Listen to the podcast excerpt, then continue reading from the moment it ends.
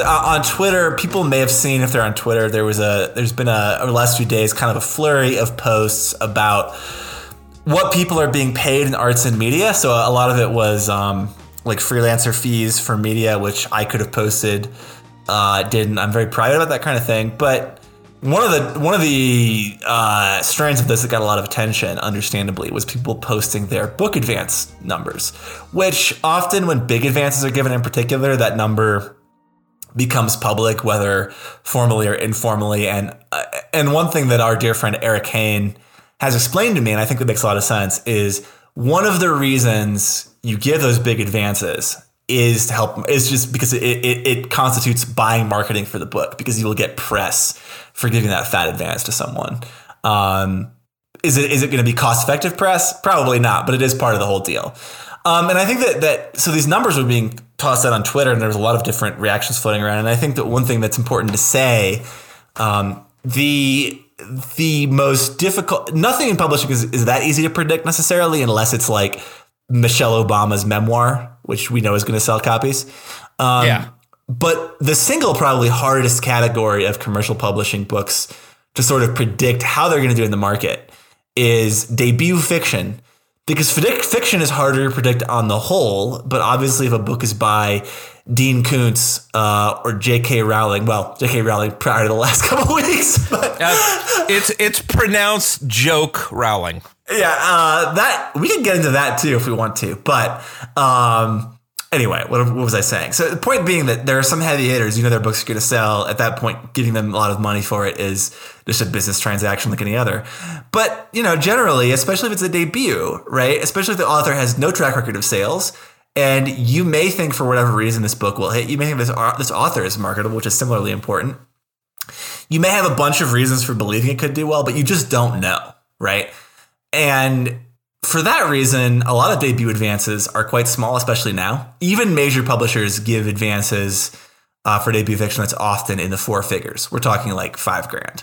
Um, if I got that for a debut at a good publisher, I would, you know, probably want more, but like I would have to admit that that is not that is not out of the ordinary these days. Um, now, there's also a lot of debut fiction, not a lot, but a good amount of debut fiction every year that gets huge advances. You hear about things like this, um, you know, young black woman who worked in publishing. I forget her name. We could look it up, but like her debut sold recently, a couple last couple months for over a million. Um, and I'm sure that publishing expects it to be a huge hit. It probably will be. It's meant to. I think it's a book that skewers the publishing industry. Um, it'll it's probably great. I have no idea, but like yeah, that was a big a big furor because again, debut a million dollars.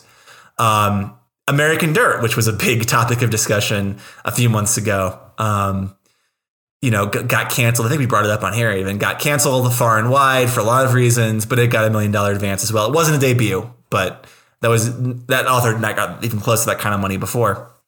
And then on Twitter, you had this guy with the wonderful name Chip Cheek, which sounds like a made up name. And Sounds he like a porn name. it, it does sound like a porn name, yeah. Uh, and I'll end this by saying everyone was ag- aghast in some cases, or just kind of in awe that this guy whose book that no one had really heard of, no one that I know had heard of, really, um, you know, that I think is out now or is out soon, doesn't really matter. It's it's been the last few years. It's called Cape May, which gives you an idea of what kind of book it is. It looked like it was something about newlyweds meeting another couple or something. Um, it, it get- did you see what the advance amount was on that, Pete? Uh, no, I'm I'm I'm digging it up right now, but uh, Okay, it's, well, it's erotic if that helps. You care to you care to uh, guess how much Cape May got as, a, as an advance? I'm scared. Uh, two million. No, I mean uh, you're you're shooting high there. It's it's lower than the other ones I mentioned, which kind of ruins it. But eight hundred thousand dollars, and the reason that eight hundred thousand dollars is stunning for this is not because that never happens in publishing. It does, as I've enumerated. It's that no one had heard about it. No one had heard of this guy that that I know of. Mm-hmm. So it And- wasn't done for advertising. Right, and that's kind of the, the hilarious point is like if you have spent that much money up front on a book, you're almost certainly going to eat a lot of it, and it's going to be a, a kind of a, a catastrophe because part of the reason you spend that money is so everyone has heard of the damn book.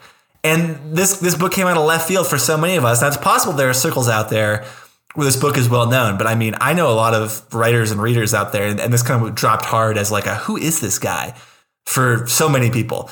Um, and I, I'm Well- sorry, this is a long rant. I'm just making the point that okay. if you want to know why publishing is broken, it's partly because they give huge amounts up front that they often end up eating big chunks of and losing money to books that may not even pan out and maybe nobody's even heard of the person. So Well, anyway. one of the things I want to say, and like this is me being totally unfair because I have no idea of the significance of any of these things, but they sound insignificant. Um, I was looking at his uh, his Google Books blurb, and it says he's been awarded scholarships to the Bread Loaf Writers Conference, the Tin House Summer Writers Workshop, and the Vermont Studio Center. Like, I'm sure those are a big deal, but like the Bread Loaf, what? well, so I mean, here's the thing: those are a big deal in the literary world, but they're not like like none of that. None of those things prove anything, really. Right. Those are those are like fixtures. Like Bread Loaf's a longstanding fixture in the literary world, but like none of this proves eh, with any certainty that a book is going to sell enough copies. And to be clear, it's going to have to sell.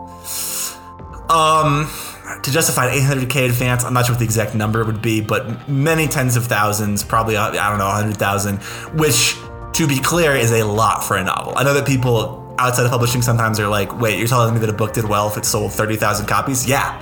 That's very good for most novels, it turns out. Hey everyone! What you just heard is a preview of our latest exclusive episode. To hear the rest and to access our entire catalog of exclusive content, as well as our patrons only Discord chat, become a patron at patreon.com slash podsidepicnic. That's where you can support our work and make sure you get access to everything we do. Patreon.com slash podsidepicnic.